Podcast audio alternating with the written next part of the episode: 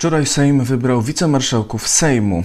PiS uparło się, by zgłosić tylko kandydaturę Elżbiety Witek, której inne partie zarzucają, że łamała prawo, kiedy była marszałkiem Sejmu.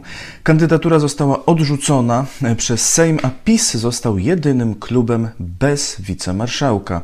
Politycy PiS wyrażają wielkie oburzenie, sami jednak głosowali przeciwko wszystkim kandydaturom innych klubów, z wyjątkiem Konfederacji.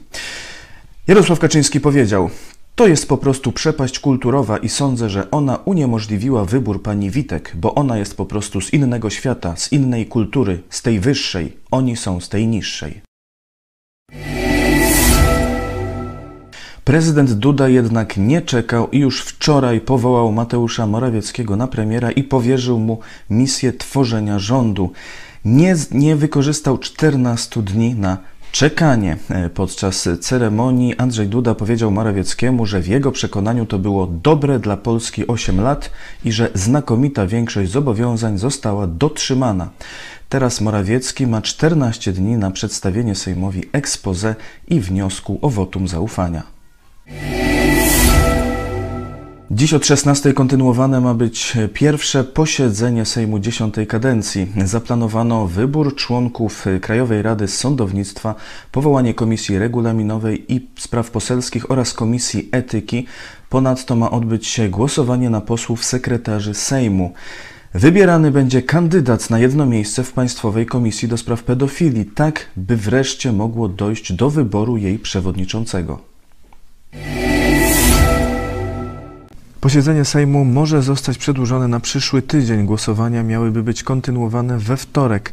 Wtedy prawdopodobnie będzie głosowana także uchwała stwierdzająca, że wybór trzech sędziów Trybunału Konstytucyjnego w 2015 roku był nielegalny. To miałoby skutkować unieważnieniem wyroków Trybunału, w tym wyroku w sprawie aborcji.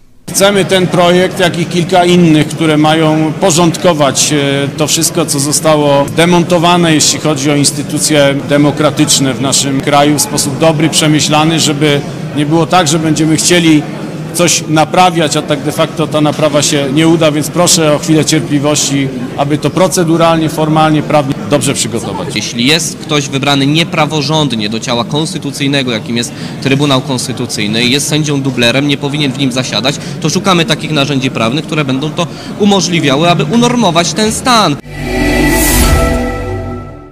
Marszałek Sejmu wygłosi orędzie. Szymon Hołownia zapowiedział, że jeszcze w tym tygodniu wygłosi wystąpienie w telewizji. To jest taki moment, w którym wypada przedstawić się, powiedzieć dlaczego, powiedzieć o co chodzi, co chcielibyśmy zrobić, jakich zmian można oczekiwać, powiedział Hołownia na konferencji prasowej. Stwierdził też, że odrzucenie kandydatury Elżbiety Witek na wicemarszałka nie było polityczną zemstą, a posłowie mają prawo decydować z kim chcą, a z kim nie chcą pracować wolne miejsce będzie czekało na kolejnego kandydata. Marszałek chce też jeszcze w tym tygodniu spotkać się z prezydentem. Chce dać poczucie, że maszyna dobrych zmian, nie dobrej zmiany, ruszyła i będzie załatwiała to, co trzeba załatwić, powiedział Hołownia. Izrael.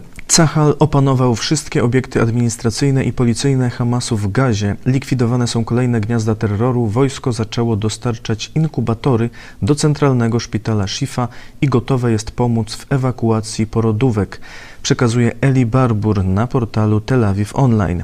Szpital w Gazie alarmował wcześniej, że przez braki zasilania zmarło ponad 30 pacjentów, w tym pięcioro wcześniaków, a życie ponad 30 dzieci jest zagrożone.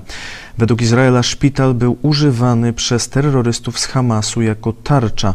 W tunelach pod placówką umieścili oni centrum dowodzenia i składy broni.